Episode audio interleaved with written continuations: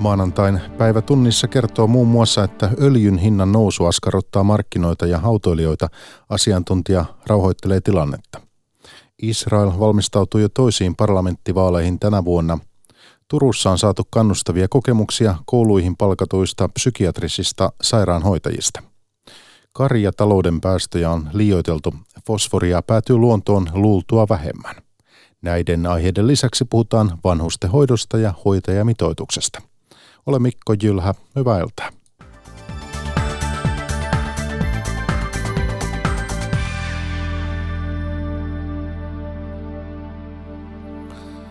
Raakaöljyn tynnyrihinta on noussut tänään lähes 10 prosenttia lauantaisten Saudi-Arabiaan tehtyjen lennokkiiskujen seurauksena. Saudi-Arabia on maailman suurin öljyviejä ja sen tuotannosta uupuu nyt lähes puolet. Venäjä ja muut suuret viejät hyötyvät, jos ne saavat parempaa hintaa omasta öljystään. Kotimaisilla bensapumpuilla litrahinta saattaa nousta muutamia senttejä. Stina Brennare jatkaa. Lauantaisten Saudi-Arabian drooni-iskujen jälkeen sen raakaöljyn tuotannosta on poissa pelistä yli puolet. Se on suurin pudotus sitten 1979 Iranin vallankumouksen, sanoo kansainvälinen energiajärjestö IEA. Se seuraa tilannetta tarkkaan. Satunnainen autoilija Helsingissä taas on huomannut, että hänen pensapumpullaan hinta oli tänään noussut. Tapio Temonen. Näytti olleen aamulla kun tankkas. No paljon se oli sun arvion kokemuksen mukaan noussut nyt? Joku viisi senttiä. Antti Sorjolahti, joka on taksinkuljettaja, pelkää hinnan nousevan jatkossakin. No tietenkin pelottaa, että se nousee ja silloin kustannukset nousee ja meidän hinta ei nouse. Raakaöljyn hinta on noussut tänään vajat 10 prosenttia eli noin 5 dollaria tynnyriltä. Öljynjalostaja Neste tuo eniten öljyä Venäjältä, joka ehkä saa parempaa hintaa omasta öljystään, kun Saudi-Arabia on kärsijänä. Nesteen asiantuntija Lauri Kärnä rauhoittelee silti hintapelkoja. No, tällä hetkellä olen aika levollinen. Katselin tuossa viime viikon hi- hinta, hintakäyrää ja, ja viime viikon aikana raakaöljy kerkesi nousta kolme dollaria ja laskea kolme dollaria tynnyriltä. Kolmen vuoden hintakehitys kertoo, että esimerkiksi viime toukokuussa raakaöljyn pohjamenen Brent-laadun hinta oli yli 70 dollaria tynnyriltä, kun se nyt on noin 65 dollaria tynnyriltä. Epävarmuutta kuitenkin on ilmassa, vaikka Saudi-Arabia voisi piankin korvata puolet menetyksestä. Se on maailman suurin öljynviejä, kuten Venäjä ja Irak. Yhdysvallat ei vie öljyä, mutta sen varmuusvarastoja voidaan ottaa käyttöön. Tilanne voi silti jatkua, tovin sanoo energia-asiantuntija Lauri Kärnä. Pitkäänkin. Se nyt riippuu siitä, että minkälaisia öljy niin tuotantoon liittyviä laitteita on sitten tuhoutunut siellä, siellä abikaikissa. Jos ne on jotain muuta kuin standardiputkia, niin voi olla, että kestää kauemminkin sitten korjata niitä. Öljyn maailmanmarkkinahintaa heiluttaa myös mahdollisten kostoiskujen pelko, jos Yhdysvallat ja Saudi-Arabia saavat selville tekijät. Israel valmistautuu jo toisiin parlamenttivaaleihin tänä vuonna. Maahan ei saatu muodostettua hallitusta kevään vaalituloksen jälkeen. Pääministeri Benjamin Netanjaulle kyseessä ovat kohtalon vaalit monellakin tavalla. Tel Avivista jatkaa Sampo Vaarakallio. Tel Avivin torilla heiluu lihanuja tiiviiseen tahtiin. Monen israelilaisen mielestä on nuijalla töitä myös maan politiikassa. Vuoden toiset parlamenttivaalit ovat tiistaina ja vallankin liberaalissa Tel Avivissa kaivataan jo muutosta. Käytännössä tämä tarkoittaa sitä, että Israelin pitkäaikaisin pääministeri Benjamin Netanyahu haluttaisiin syrjään. Bibi had enough time, I think. Uh, I didn't like too much of what he's done. Jonathan Shmueli sanoo, että Bibin eli Netanyahun näytöt on nähty, nyt tarvitaan muutosta.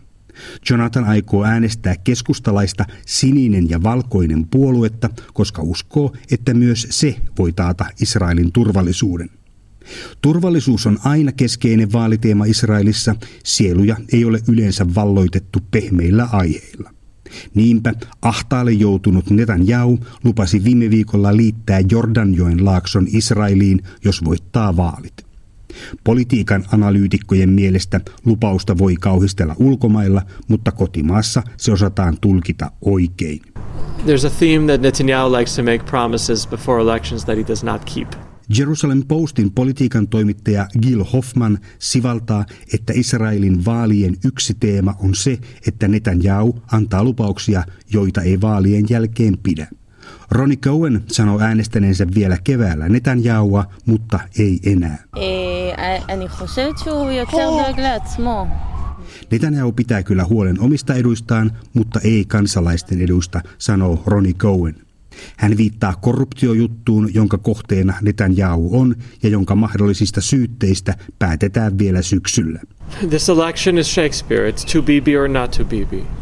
Tilanne on Shakespeareläinen, Bibi vaiko eikö Bibi, vielä ei tiedä kuinka hänelle käy. Hän saattaa menettää vallan heti tiistaina tai eloonjäämistaistelu jatkuu pitkin syksyä, arvelee politiikan toimittaja Gil Hoffman. Afganistanissa rauhantunnustelut Taliban-liikkeen kanssa huolestuttavat paikallisia, kertoo maan pääkaupungissa työskentelevä suomalaisdiplomaatti. Monet pelkäävät, että naisten ja lapsien oikeuksissa saavutettu kehitys on vaarassa, jos Taliban nousee uudelleen valtaan. Suomen virallinen linja on, että kaikkien konfliktin osapuolien, siis myös Talibanin kanssa pitää neuvotella. Petri Burtsov. Vaikka Afganistan on edelleen vaarallinen ja kehittymätön maa, on se ottanut viime vuosina suuria harppauksia ihmisoikeuksien ja parantuneen terveydenhuollon saralla. Yhdysvallat on sotinut maassa toimivaa Taliban-liikettä vastaan jo 18 vuotta. Presidentti Donald Trumpin halu kotiuttaa Afganistanissa olevat 14 000 amerikkalaissotilasta on johtanut rauhantunnusteluihin Talibanin kanssa, jotka tosin juuri tällä hetkellä ovat keskeytyneet. Uutiset Talibanin mahdollisesta paluustamaan hallintoon on otettu Afganistanissa vastaan huolestuneina. 90-luvun 96 vuoden tapahtumat on vielä aika hyvin muistissa, eli pelätään, että historia toistaa itseään.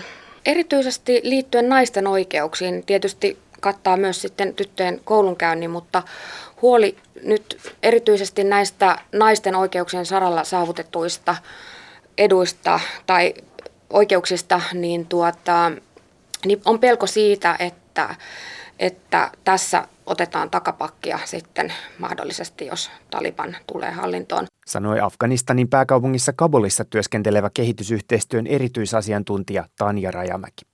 Kehitys uhkaa vetää takapakkia, mutta Suomen linja on se, että kaikkien konfliktin osapuolten, siis myös Talibanin kanssa, on neuvoteltava. Ulkoministeriön Afganistan vastuuvirkamies Aisu Shakir. Ja tietysti keskusteluhan ei vielä tarkoita sitä, että eri osapuolten vaatimuksiin tai tahtotiloihin suostuttaisiin. Mutta jotta rauhasta tulee kestävä, niin kaikille osapuolille pitää tulla ainakin se tunne, että heitä on kuultu. Turvallisuustilanne on Afganistanissa heikentynyt jälleen. Tuhoisia iskuja tehdään lähes joka viikko ja siviiliuhreja on joka vuosi tuhansia. Aisu Shakir. Pitää muistaa, että Afganistanin turvallisuustilanne on koko maassa hyvin vaihteleva. Ainoastaan maassahan ei toimi Talebanit, vaan maassa toimii noin 20 erilaista kapinallisryhmää, jotka ovat siis tällaisia terroristirikollis- ja aseellisisryhmittymiä. Konflikteissa sodissa tilanteethan elää päivittäin, samoin Afganistanissa, eli rintamalinjat eivät ole mitenkään selkeitä tai pysyviä, ja valitettavasti siviilit juuri usein jäävät sitten taisteluiden jalkoihin.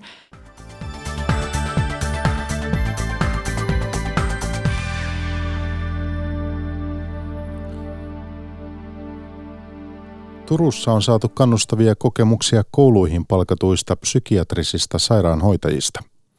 Ensimmäiset hoitajat aloittivat työnsä keväällä ja loput nyt syksyllä. Nyt kaikissa suomenkielisissä yläkouluissa, lukioissa ja ammattikouluissa työskentelee psykiatrinen sairaanhoitaja. Paula Kolliin. Vilma Korhonen ja Matti Kapanen työskentelevät psykiatrisina sairaanhoitajina turkulaiskouluissa. Hoitajilla on pitänyt kiirettä, sillä heidän avulleen on tarvetta. Ihan selvästi on, että, että kyllä se on, niin on, on näkynyt sekä oppilaissa opiskelijoissa ja, ja myöskin sitten kaikissa niin kuin, näissä viiteryhmissä. Minkälaisilla asioilla sun luokse on tultu? Ihan semmoisilla oikeanlaisilla asioilla, tai tälleen mä koen, että, että niin mieliala ja ahdistuneisuus nyt ehkä on ne pääasialliset ongelmat. Aika paljon on esimerkiksi tämmöistä unettomuusongelmaa ja siitä sen ympärillä olevaa, että yleensä sieltä sitten löytyy monenlaista. Turun kaupunki palkkasi kouluihin psykiatrisia sairaanhoitajia, koska erikoissairaanhoidon lähetemäärät tuplaantuivat parissa vuodessa. Tavoitteena oli, että ongelmiin päästäisiin puuttumaan mahdollisimman varhaisessa vaiheessa. Ensimmäiset hoitajat aloittivat huhtikuussa, viimeiset elokuussa. Kouluterveydenhuollon osastonhoitaja Anna-Liisa Westerinen. Nyt on kaikissa suomenkielisissä peruskouluissa, lukioissa ja sitten toisen asteen ammattioppilaitoksissa sairaanhoitajat. Et ruotsinkielinen sairaanhoitaja on vielä hakuusessa, eli se on sairaanhoitopiirillä rekrytointi vielä sen osalta kesken. Pystytäänkö vielä arvioimaan sitä, miten hoitajien tulo kouluihin on vaikuttanut? Kyllä se varmasti on, on auttanut, että he on päässyt sinne kentälle. Eli sairaanhoitopiiriltä saatujen tietojen mukaan lähetteiden määrät on aavistuksen verran laskeneet. Ja sitten meidän koulussa työskentelevä henkilöstö niin on, on vähemmän kuormittunutta tällä hetkellä. Eli heillä on joku semmoinen paikka, mihin he pystyvät oppilaan ohjaamaan. Puhutaan sitten vanhusten hoidosta. Hoitajamitoitus on tulossa lakiin – Asiantuntijat ovat valmistelleet esitystä, jolla taattaisiin, että jokaista vanhusta kohden on vähintään 0,7 hoitajaa. Alalla kärsitään kuitenkin työvoimapulasta, eivätkä opiskelupaikatkaan täyty. Miten tällaisessa tilanteessa olisi viisasta toimia? Keskustelemassa asiantuntija Elina Kiuru Suomen lähi- ja perushoitajaliitto Superista, SCPn kansanedustaja, sosiaali- ja terveysvaliokunnan jäsen, erikoislääkäri Aki Lindeen – ja vielä kansanedustaja Ben Zyskowicz oppositiopuolue kokoomuksesta. Toimittajana Seija Vaaherkumpu. Ja sitten kysymyksiin. Elina Kiuru, minkälaista viestiä liittoon tulee tällä hetkellä vanhustenhoidon ammattilaisilta kentältä? Päivittäin tulee yhteydenottoja lähinnä mitoituksista ja siitä, että mitoitukset eivät täyty yksiköissä sen luvan mukaisesti, mikä on, on tarkoituksenmukaista toimiluvissa tai, tai että mikä se pitäisi olla. Ja se on niin surullista, että, että ne ei, niin kuin, ei arvosteta sitä vanhuksia ja vanhusten saamaa hoidon laatua, että ne resurssit on, on laitettu niin minimiin, että, että semmoista viestiä sieltä kentältä tulee ja, ja työn kuorma on valtava. Työ, työn kuvat on muuttuneet, työtehtäviä on tullut paljon sellaista, joka ei kuulu hoitohenkilökunnan työtehtäviin, eli tämä avustavaa työtä, pyykkäystä ja ruoanlaittoa ja, ja siivousta. Hoitajat kuormittuu, tekevät muuta kuin hoitotyötä mm. ja heitä on liian vähän. Poliitikot Tsyskovic ja Lindeen, miksi tätä viestiä ylikuormittuneesta vanhustenhoidosta kuullaan vaalikaudesta toiseen? Ja nyt vastaukseksi ei kelpaa se, että tämä kuuluu kunnille, kun se vaalien alla kelpaa kaikille vaalipuheisiin. Niin nythän tämä viesti tuli erittäin väkevästi ja aiheellisesti esiin siinä vaiheessa, kun keväällä tai vuodenvaihteen jälkeen tämä hoivakriisi paljasti näitä suoranaisia väärinkäytöksiä näissä vanhusten hoitolaitoksissa, eli laitosten pyörittäjät olivat liian vähän väkeä palkaneet jopa tähän suositukseen 05 nähden. Sitten oli näitä haamuhoitajia ilmoitettiin väkeä listoissa töissä oleviksi, mutta heitä ei ollutkaan. Mutta miksi tätä ja, kuullaan aina vaan, aina vaan, miksi asiat ei muutu paremmaksi, kun teillä nämä, olisi valta ja voima se tehdä? Joo, ja nythän nämä on vähitellen muuttumassa paremmaksi, eli edellinen hallitus asetti tällaisen asiantuntijaryhmän tarkastelemaan tätä kokonaisuutta, jossa tämä hoitajamitoitus oli yksi osa, mutta sitten tämä kokonaisuus, eli mistä saadaan ne hoitajat, koulutusmäärät, aikataulut, rahoitus, koko tätä kokonaisuutta arvioimaan, jossa pitää ottaa huomioon myös kotihoito, omaishoito. Me ei voida kotihoidosta imuroida kaikki hoitajat sinne ympärivuorokautiseen tehostettuun palveluasumiseen, eli tätä hoitajamitoitusta ei voitu tuosta vaan laittaa, kuten kokoomus sanoi. Ja nämä on muuttumassa paremmaksi, mutta eivät tällä vaalikaudella toisin kuin demarit ja vihreät ja kumppanit vaaleissa väittivät, vaan tämä on pitempi prosessi, jossa vaaditaan lisää hoitajia, mutta myös siis koulutettavan lisää hoitajia, mutta myös näiden työolosuhteiden paranemista, jotta saadaan koulutetut hoiva työntekijät pysymään alalla. Miksi te ette jo tehnyt sitä? Aki Linden, ihan hetken, jos maltat vielä Turussa odottaa, mutta en, en voi olla kysymättä nyt Syskovitsilta tässä, että miksei tätä ole jo tehty, kun tämä on ollut tiedossa? Niin, miksei tätä ole tehty 5, 10 tai 15 vuoden aikana, siis viime vaalikaudella sen loppupuolella vuodenvaihteen jälkeen tämä voi sanoa räjähti silmille tämän hoivakriisin myötä ja silloin ryhty, ryhdyttiin tekemään, eli asetettiin tämä asiantuntijaryhmä, joka vuodenvaihteeseen mennessä tekee ehdotuksen siitä, miten tämä tilanne korjataan. Sitten vaalit olivat sen verran lähellä, että demarit, vihreät, jopa kepu vaalipaniikissaan ryntäsivät kentälle lupaamaan, että tämä hoidetaan tällä vaalikaudella ja voittivat vaalit. Kokoomus oli ainoa rehellinen, joka sanoi, että tämä on monimutkaisempi asia, sai turpiinsa, eli siinä vaiheessa rehellisyys ei kyllä palkinnut. Ja kyllä tämä tulee kuntoon, tai parempaan kuntoon, en tiedä tuleeko koskaan hyvään kuntoon, mutta se ei tule tällä vaalikaudella, koska kuten vaalien alla kokoomus sanoi, niin ei ole olemassa mitään tämmöistä taikalukua, että pannaan lakiin 07 ja asia hoituu. Nythän Rinteen hallitus korostaa sitä, että he laittavat sen lakiin jo tämän vuoden puolella, mutta eihän siitä ole mitään iloa, että on joku numero laissa, kun ei ole voimavaroja, siis koulutettuja hoitajia, eikä edes rahoitusta toteuttaa sitä tällä vaalikaudella. Eli luku laitetaan lakiin, mutta tulevaisuudessa vasta tulevien hallitusten aikana siihen lukuun päästään. Ongelma ei niinkään ole raha, vaikka Rinne nyt sanoi Kuntaliiton puheenjohtajapaneelissa keskiviikkona, että rahaa ei ole. Ongelmaa enemmänkin se, että ei ole näitä koulutettuja hoitajia ja tällä hetkellä heitä ei pystytä houkuttelemaan mm. takaisin e- alalle. Ei ole hoitajia eikä ole myöskään halua edes opiskelu, siis opiskelijoilla täyttää aloituspaikkoja kaikin paikoin. Mutta Aki Lindeen nyt sinne Turkuun. Hallitus siis haluaa helpottaa asialla säätämällä lakiin tämän 0,7 hoitajamitoituksen ja se tarkoittaa 10 potilasta kohden 7 hoitajaa vuorokaudessa Eli työ, erilaisissa työvuoroissa vuorokauden aikana ei siis samaan aikaan. No, tämä suositus, mikä nyt on, se on 0,5, mutta tähänkään ei ole päästy. Niin Aki Linden, mihin perustuu tämä 0,7 hoitaja?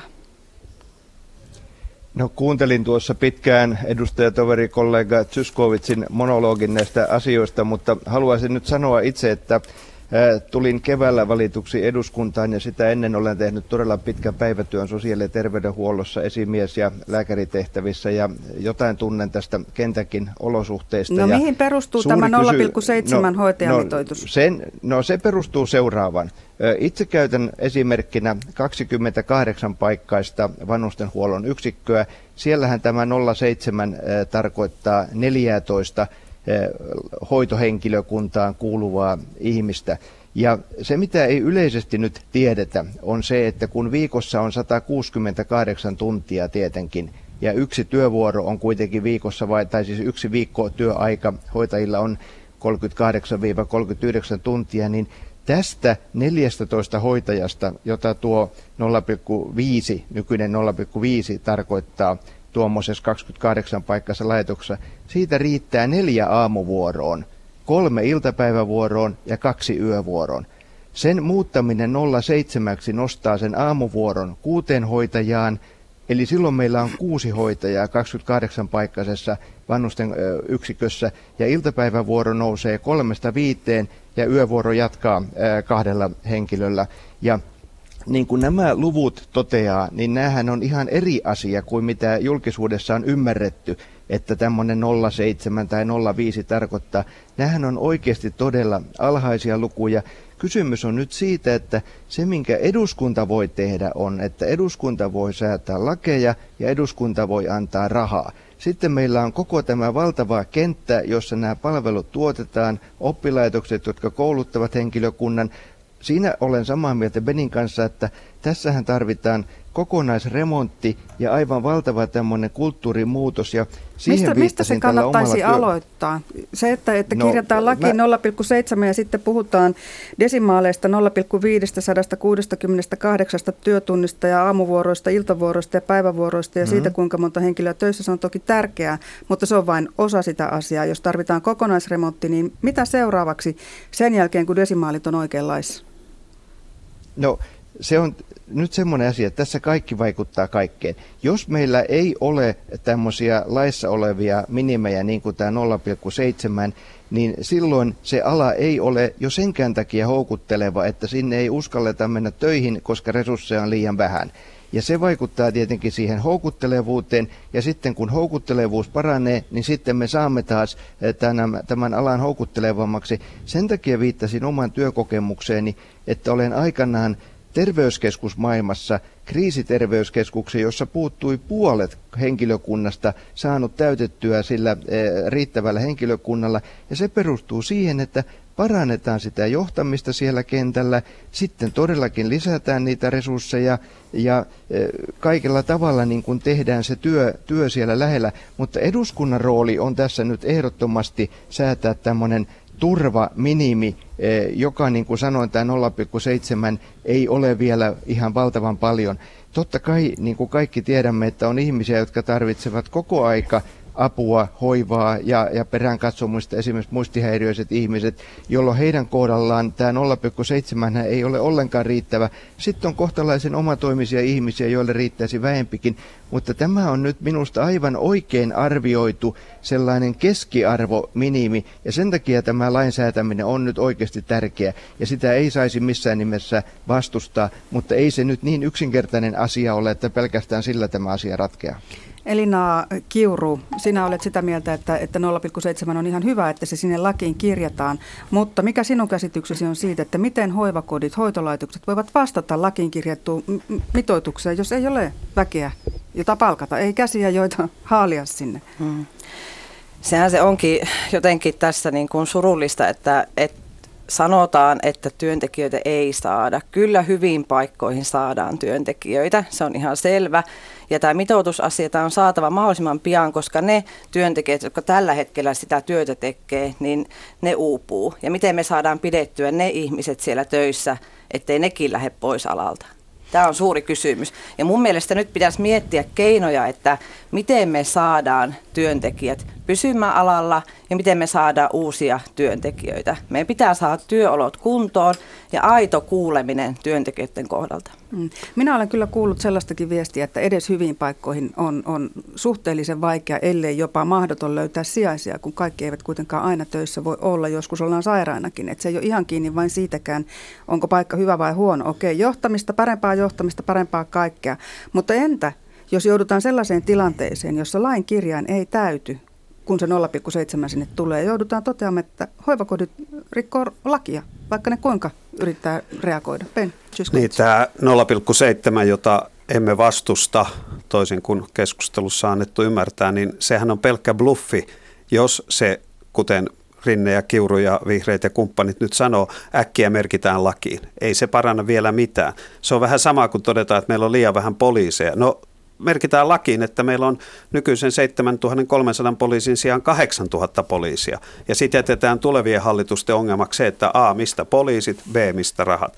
Niin tämä on tässä nyt tilanne. Eli nykyhallitus tekee suurta numeroa siitä, että tämä 0,7 on tarkoitus merkitä lakiin jo vuoden vaihteeseen mennessä.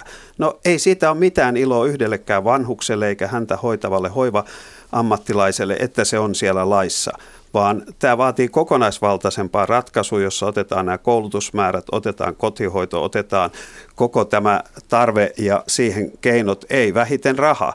Eikä nykyhallituksen budjetissa tai siis hallitusohjelmassa ole tätä 230 miljoonaa, mitä tämä Kuntaliiton laskelmien mukaan maksaa tämä 0,7, vaan siellä on 70 miljoonaa ja sekin vuoden 2023 tasossa, nythän me ei tiedetä minä vuonna se tulee. Eli meidän kritiikki nyt viime päivinä on ollut se, että tämä on yhtä bluffia tämä, että, että äkkiä laki 0,7, kun ei ole ei hoitajia eikä rahaa. Ja, ja tota, ehkä tässä on se hyvä puoli, että Krista Kiuru voi seuraavatkin vaalit käydä tällä hoitajamitoituksella, kun se on silloinkin vielä toteuttamatta. Eli ei pidä antaa kansalaisille väärää mielikuvaa. Se on hyvä, että, että tämä mitoitus on tavoitteena, mutta se vaatii kokonaisvaltaisemman ratkaisun, jossa nämä työolot, alan houkuttelevuus, palkkaus, niin kuin etujärjestöedustaja sanoi jo ennen lähetyksemme alkamista, niin kaikki liittyy kaikkeen. Ja totta kai tarvitaan ne hoitajat, tarvitaan se rahoitus. ja kumpaakaan jos... ei nyt ole. No hyvä, mutta kysymys oli, että mitä sitten tehdään, jos tullaan sellaiseen tilanteeseen, siis ei ole hyvä, että tilanne on tämä, jonka kuvasit sanoin vaan hyvä, että loppu se puhetulva, joka sinänsä oli tärkeä. Mutta jos joudutaan siihen tila, tilanteeseen, että, että tulevan lain kirjan ei täyty ja nämä hoivakodit rikkovat lakia, kun ne eivät pysty rekrytoimaan, mitä tehdään? No se on pakko nyt, kun tämä kiirehditään laittamaan jo tänä syksynä sen lakiin se 0,7 niin rehellisyyden vuoksi ja käytännössä jo perustuslainkin mukaan, niin pakkohan siinä on sitten olla jonkunnäköinen siirtymäkausi, koska ei voida ajatella, että vuodenvaihteen jälkeen meillä olisi voimassa laki, joka pakottaa kunnat näihin sopimuksiin ja omiin laitoksiin laittamaan hoitomitoitukseksi 0,7, kun heillä ei ole siihen rahaa ja kun heillä ei ole siihen hoitajia. Eli se laki, mikä nyt on tulossa, jota kovasti hallitus mainostaa, niin se tulee pitämään sisällään jonkunnäköisen siirtymäkauden, joka tarkoittaa sitä, että tämä 0,7 ei toteudu vielä tällä vaalikaudella toisin kuin demarit ja vassarit ja vihreät ja kaikki lupasivat. Elina Kiuru ensin ja sitten Aki Lindeen tähän kommentteja. Mä niin pelkään sitä paljon, että tämä kevään kohun kaltaiset yksiköt laajenee nyt, jos me ei tehdä tälle asialle jotakin tämähän, nämähän oli niin kraaveja nämä esimerkit keväällä, että, että ei me haluta sellaista enää missään hoitokodissa tapahtuvan, että siellä on asukkaat vaarassa ja, ja työntekijät on vaarassa. Asukkaat tällä hetkellä hoitolaitoksessa saavat vain perushoidon. Se on säilytystä, se ei ole millään tavalla laadukasta hoitoa. Kyllä sieltä pitää tulla, jos, jos näitä ei noudata lakia ja asetuksia, niin kyllä sieltä pitää tulla sanktioita. Aki Linde. No jokseenkin vähän järkyttyneenä kuuntelin tässä kollega Tyskovitsin puhetta siitä, kun siinä vaan vilahteli nämä puolueiden nimet, kokoomus sitä ja vassarit ja vihreät. Minulle tämä ei itse asiassa ollenkaan ole tämmöinen hirvittävän ylipolitisoitunut puoluekysymys sellaiseltahan se näytti vähän keväällä se keskustelukin siellä eduskunnassa, kun kansanedustuslaitoksen ulkopuolelta sitä seurasi, ja minua vähän hävetti. Eli ei tässä nyt ole kysymys minkään puolueen mollaamisesta eikä minkään puolueen pisteiden keräämisestä, vaan tämä on suomalaisessa yhteiskunnan vakavimpia asioita, joka pitää saada kuntoon ja yksi osa sitä kuntoon saattamista on lain uudistus, sitten rahoitus, sitten koulutusuudistus. Kaikki nämä tarvitaan, eikä tässä nyt koko aika tarvitsisi mollata eri puolueita. Ake Lindeen, mitä tehdään siinä tilanteessa, äitini... jos käy no. niin, että ei ole rahaa, ei ole hoitajia, mutta on laki, jota eivät kunnat pysty ja hoitolaitokset toteuttamaan. Mitä sitten tehdään? No sanoisin kokeneena kunnallisen sosiaali- ja terveydenhuollon johtajana, että ei tuossa tilanteessa varsinaisesti kovin paljon uutta ole. Sitähän se on ollut se kunnallisen sosiaali- ja terveydenhuollon johtaminen, että lait on ollut aika semmoisia niin kuin vaikutusvaltaisia ja sitten siellä johtajien tehtävänä on kissojen ja koirien kanssa nyt vertauskuvasti hakea henkilökuntaa ja tehdä kaikkensa sen laitoksen kehittämiseksi. Sitähän se arki on ollut ja nyt, jotta tässä päästäisiin eteenpäin, tarvitaan tämä laki ja tarvitaan rahaa ja niitä on tulossa. Noin kansanedustaja erikoislääkäri Aki Lindeen SDPstä.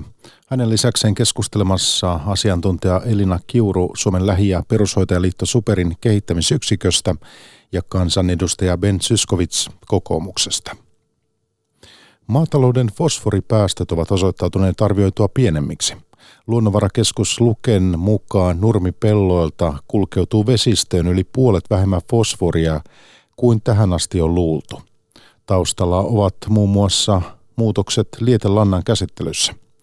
MTK mielestä maataloudessa voitaisiin nyt jopa lisätä fosforin käyttöä. Pekka Niiranen. Luonnonvarakeskus Luken tutkimusaseman lehmät laiduntavat Kuopion maaningalla ja maahan putoaa silloin läjä jos toinenkin. Lanta ja lannoitteet sisältävät fosforia, jota nurmipeitteisiltä pelloilta huhtoutui vesistöön keskimäärin 1,1 kiloa hehtaarilta vuodessa.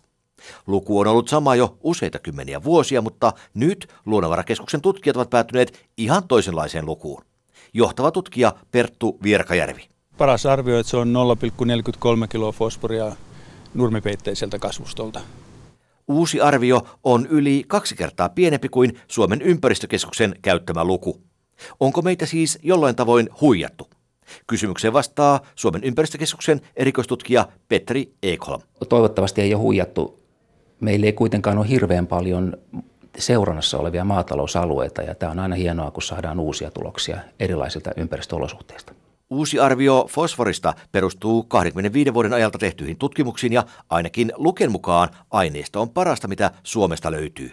Johtavan tutkijan Perttu Virkajärven mielestä nautakarjataloutta onkin ehkä syyllistetty liikaa. Kyllä ainakin karjatalouden osalta.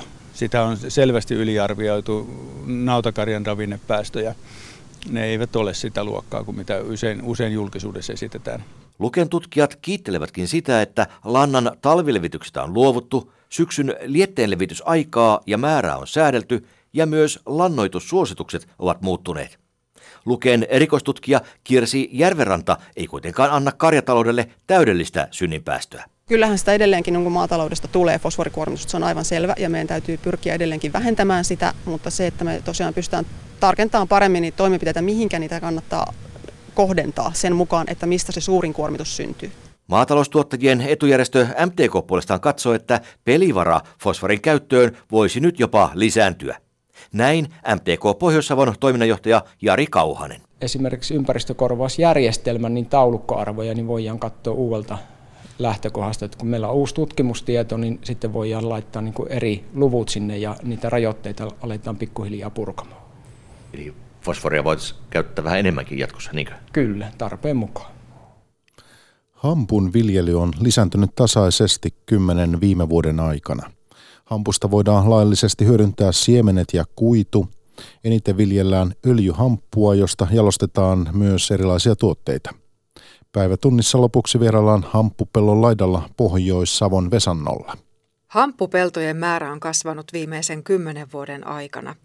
Hamppua kasvatetaan noin 60 tilalla keskimäärin 10 hehtaaria per tila.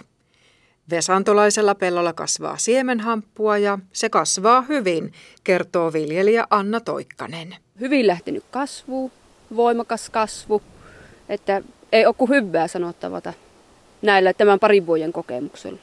Suomessa voi kasvattaa laillisesti myös öljy- ja kuituhamppua. Öljyhampun kasvattaminen lisääntyi jo 1990-luvulla, kun Kuopion yliopistossa jalostettiin finola-lajike. Finola viljellään kuitenkin eniten Kanadassa. Miksi näin? Suomen teollisuus- ja hyötyhamppuyhdistyksen puheenjohtaja Noora Norokytö. Jaa, suomalaiset taitaa olla hittaita tämmöiseen uuteen, vaikka hyvin vanha perinteinen viljelykasvi on kyseessä meillä. Ähm, viljelyketju, jalostusketjun muodostaminen on ottanut omaa aikansa.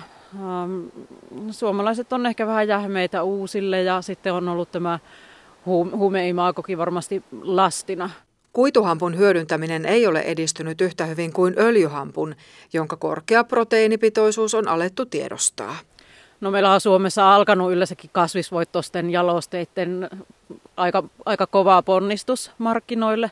Hampustakin voidaan tehdä ihan hampumaidot, jäätelöt, kermat, tofuut, jota nimitetään hefuna, leivän mukaan. Toimittaja oli Marianne Mattila.